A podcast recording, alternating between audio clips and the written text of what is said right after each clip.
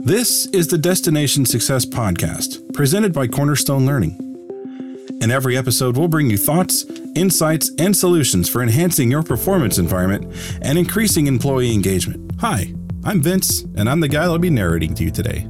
In today's episode, we're going to talk about disengagement activities you only thought were engaging.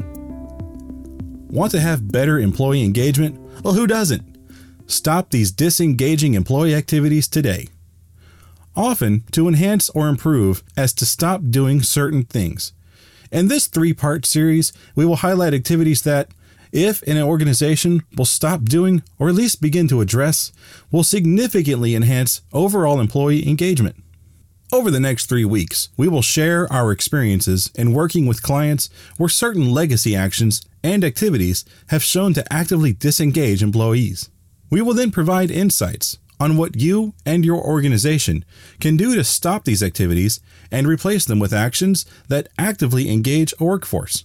Here are just some of the blog topics The black hole of employee engagement surveys, a widely known cause of disengagement, the annual performance review, performance environment versus culture, the great divide that disengages.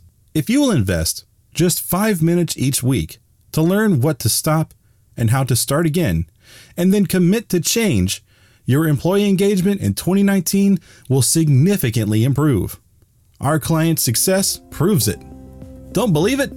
Just engage and see. What have you got to lose? Thanks for joining us today. The Destination Success Podcast is a production of Cornerstone Learning. We bring vision and focus to an evolving management model and extend leadership and impact to every employee. We partner with you to enable success. We'll see you on the next episode.